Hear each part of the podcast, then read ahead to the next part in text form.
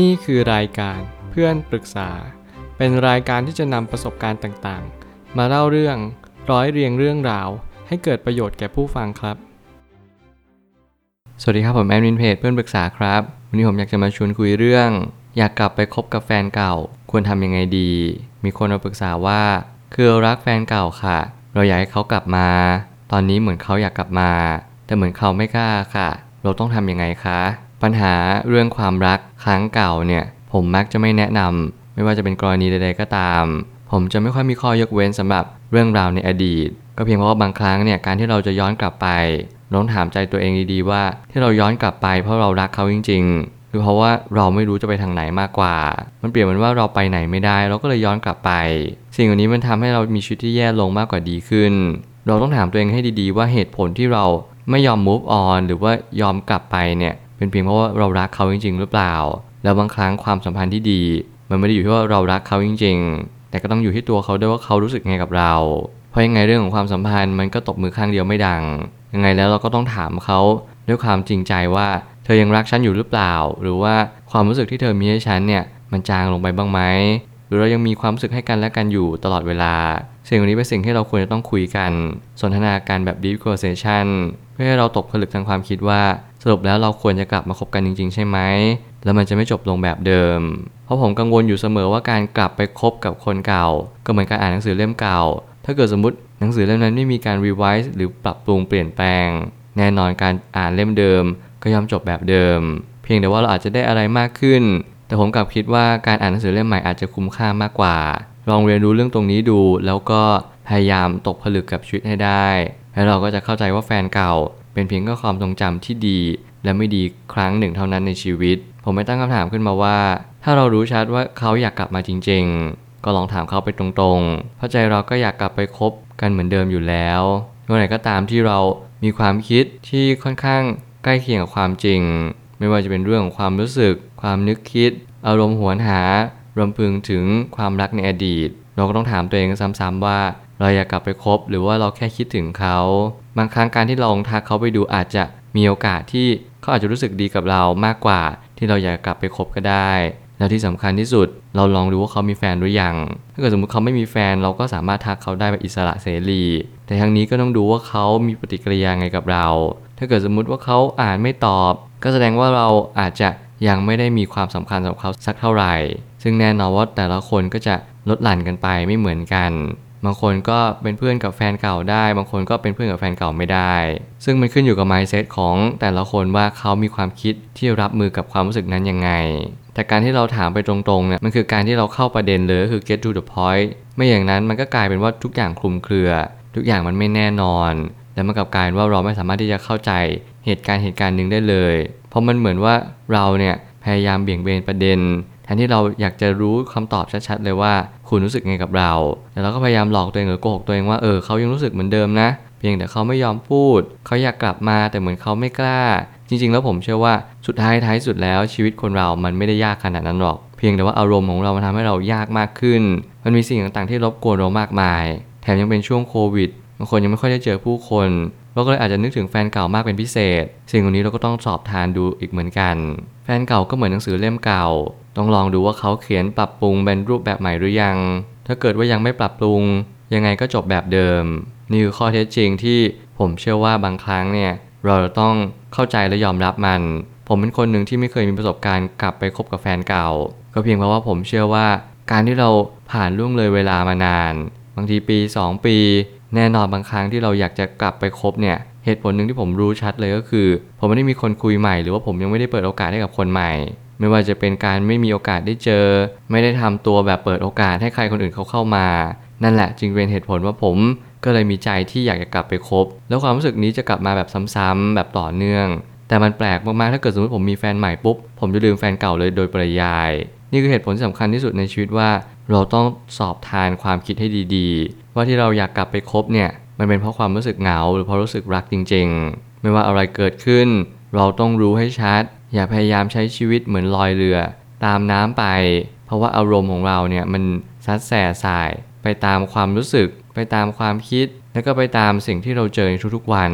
เรียนรู้ในเรื่องราวเหล่านี้ ความรักไม่เป็นเหมือนเล่นเกมขายของในวัยเด็กไไม่เหมือนการสร้างปราสาททรายล้มแล้วก็สร้างใหม่ เพียงแต่ว่าทุกๆ ครั้ง อยากให้ลองตั้งใจสักนิดหนึ่งมันอาจจะล้มเหลว เราอาจจะโดนบอกเลิกหรือเราอาจจะเบื่อเขาเราก็เลิกเขาเอง แต่อย่างน้อยที่สุดขอให้ตั้งใจที่สุด ทุ่มเทที่สุด คุยกับใครก็โฟกัสที่เขาคนเดียว เรียนรู้กับเขาคนนั้น อย่างน้อยมุ่งหวังสักนิดหนึ่งที่จะคบกันต่อไปเรื่อยๆ อาจจะยังไม่ต้องคาดหวังถึงขั้นแต่งงาน แต่อย่างน้อยที่สุดแสดงความจริงใจ แสดงความรักทั้งหมดที่เรามี โดยที่เราอย่าลืมว่าเราต้องรักตัวเองด้วยเสมอ เราจึงจะรักคนอื่นเป็นเรียนรู้ที่จะไปข้างหน้าดีกว่าย้อนกลับไป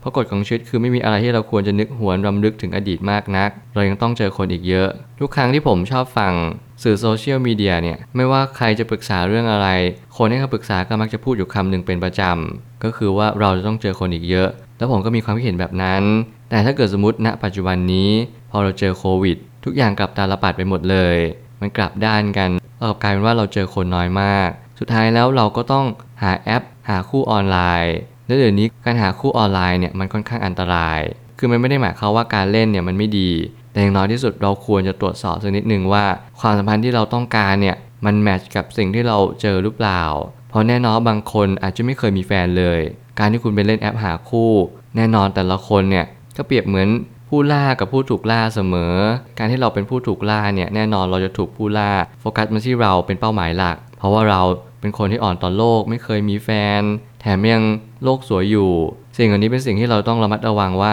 ความรักในยุคนี้เนี่ยมันไม่ได้ได้มาง่าย ๆ ทุกอย่างมันต้องมีการแลกเปลี่ยนเสมอ แล้วบางครั้งสิ่งที่เราเสียไป เราก็ต้องชั่งน้ำหนักดูว่ามันคุ้มกับสิ่งที่เราได้ตัดสินใจไปจริง ๆ หรือเปล่า เพราะบางครั้งชีวิตเรามันก็ไม่ได้แปลว่า ได้หรือเสียมันคือความสุขหรือความทุกข์เพียงแต่ว่ามันอยู่ที่มุมมองของเรา ว่าเราต้องการชีวิตให้เป็นแบบไหน เราก็ค่อยๆใช้ชีวิตไปแบบนั้นใจเย็นๆไม่ต้องรีบ โอกาสมันมาเข้ามาเรื่อยๆอย่าคิดว่าเจอคนคนนี้เป็นคนสุดท้ายในชีวิต เราก็ทุ่มเทกับเขายึดมั่นถือมั่นกับเขา เพอเขาบอกเขาหมดรักแล้ว เราก็ไม่ยอมรับความจริง ดึงดันทุกสิ่งทุกอย่าง เพื่อให้เขาจะกลับมาเป็นเหมือนเดิม สิ่งเหล่านี้เป็นสิ่งที่ห้ามกระทำเด็ดขาด ไม่ว่าอะไรจะเกิดขึ้น แต่ในความเป็นจริงแล้ว ถ้าเขาอยากกลับมา เขาก็จะแสดงทีท่าว่าอยากจะกลับมาคบกับเราอยู่ดี ซึ่งเราอาจจะไม่ต้องทำอะไรมาก แค่ทำสิ่งที่เราอยากทำผมคิดว่าหน้าที่ของแฟนเก่าทุกๆคนก็คือ ไม่เป็นต้องทำอะไรมาก เพียงแต่ว่ารู้ว่าเราโสดเมื่อไหร่เขาทักมาก็ตอบเขาไป ถ้าเราอยากที่จะกลับมาคบกัน เขาก็จะพูดของเขาเอง ผมเชื่อว่าทุกๆ ครั้งเราควรจะหาโอกาสให้เราได้เรียนรู้คนใหม่ด้วย ไม่ใช่เรามัวแต่นั่งรอคนเก่าทักเรามาอย่างเดียว เพราะบางครั้งเนี่ยคนรักเก่า เขาสามารถที่จะไปต่อได้กับอีกคน เขาก็จะไม่กลับมาหาเราแน่นอน ซึ่งบางครั้งผู้หญิงผู้ชายมีมุมมองเรื่องนี้ต่างกัน ส่วนใหญ่แล้วผู้ชายที่กลับมาคบกับแฟนเก่า ถ้าไม่เจอคนที่ดีหรือว่าคนที่เขารักจริง ๆ เขาก็มักจะไปไหนไม่รอด เขาก็จึงกลับมา แน่นอนว่าเหตุผลที่คนเรากลับมาคบกับแฟนเก่าเนี่ยมีมากมายหลายร้อยเหตุผล เราจึงต้องค่อยๆ สอบทานแล้วค่อยๆคิด ว่าเอ๊ะสิ่งที่เรารู้สึกสิ่งที่เขารู้สึก มันยังเหมือนเดิมอยู่หรือเปล่า สิ่งนี้เป็นสิ่งที่ควรเน้นย้ำจริง ๆ ไม่อย่างนั้นทุกอย่างก็จะเปลี่ยนแปลงไป ก็เพียงแค่ความรู้สึกนิดเดียว ก็ทำให้ทุกอย่างเปลี่ยนแปลงไปได้อย่างสิ้นเชิง สิ่งต่างๆก็ควรจะคิดคำนึงอยู่เสมอ ว่าเราควรตัดสินใจยังไงดี สุดท้ายนี้ ความสัมพันธ์ที่ดีจำเป็นอย่างยิ่งที่จะต้องเกิดกระบวนการตระหนักรู้ หากเรามีแฟนหลายคนก็จริง แต่เราไม่สามารถเรียนรู้อะไรได้เลย สิ่งเหล่านี้ก็ถือเป็นโมฆะกันไป เหตุการณ์ในชีวิตผ่านเข้ามาทุกๆวัน แน่นอนบางคนเรียนรู้ได้บางคนเรียนรู้ไม่ได้ บางคนออกจากบ้านไปก็ไม่สามารถเรียนรู้อะไรได้เลย บางคนอยู่แต่บ้านกับกลายเป็นสามารถเรียนรู้อะไรได้มากมาย ไม่ว่าจะอยู่แห่งหนใดบนโลกใบนี้ ความรู้อยู่ทุกที่ ความสามารถของเราไม่ได้เกิดขึ้นอยู่กับการที่เราต้องไปไหนหรือทำอะไร เพียงแต่ว่าทุกๆ ครั้งเราเปิดสดประสาทให้ 100%พยายามเรียนรู้พยายามสังเกต ทุกสิ่งทุกอย่างผู้คนแสดงออกมาทั้งหมด ไม่มีใครปิดบังอะไร ถึงแม้เขาปิดบังนั่นคือการแสดงออกอย่างหนึ่ง จงเรียนรู้จากสิ่งที่เขาแสดงออก ไม่ว่าเขาแสดงอะไรออกมา นั่นคือคำตอบที่ดีที่สุดคำพูดบางทียังโกหกได้ แต่สายตาโกหกไม่ได้จริง ๆ การสังเกตสังการมันจะช่วยให้เราเข้าใจผู้คน รวมถึงเข้าใจมนุษย์ ไม่ว่าจะเป็นแง่มุมของจิตวิทยาปรัชญาหรือธรรมะล้วนแต่บ่งบอกเป็นทางเดียวกันว่า ทุกอย่างหมุนวนเวียนไป และก็ทุกๆ คนบนโลกใบนี้รักสุขเกลียดทุกข์ เรียนรู้ว่าความรักที่ดีมันคืออะไร ทุกคนต้องการความรักคล้ายๆกัน ทุกคนต้องการเป็นที่ยอมรับของใครหลาย ๆ คน โดยเฉพาะคนพิเศษที่เรียกว่าแฟนนั่นเอง การที่เราจะหาแฟนคือเราต้องหาคนที่เรารับเขาได้และยอมรับเขาจริง ๆ อย่าพยายามยอมรับ หรือว่ารับการที่เขาเป็นแบบนี้ เพียงเพราะรู้สึกสงสาร หรือเพราะว่าเห็นใจเขา เพราะเขาจะไม่รู้จักการพัฒนาของตัวเอง ว่าเขาควรจะปรับปรุงแค่ไหน ถึงจะมีผู้คนมากมายยอมรับเขา จงเริ่มต้นที่จะเข้าใจตัวเองก่อนแล้วค่อยเข้าใจคนอื่น นี่คือความรักที่ดีและถูกต้องที่สุด ผมเชื่อว่าทุกปัญหาย่อมมีทางออกเสมอ ขอบคุณครับ รวมถึงคุณสามารถแชร์ประสบการณ์ ผ่านทาง Facebook Twitter และ YouTube และอย่าลืมติด Hashtag เพื่อนปรึกษาหรือ f r ร e n d t a l k a ด้วยนะครับ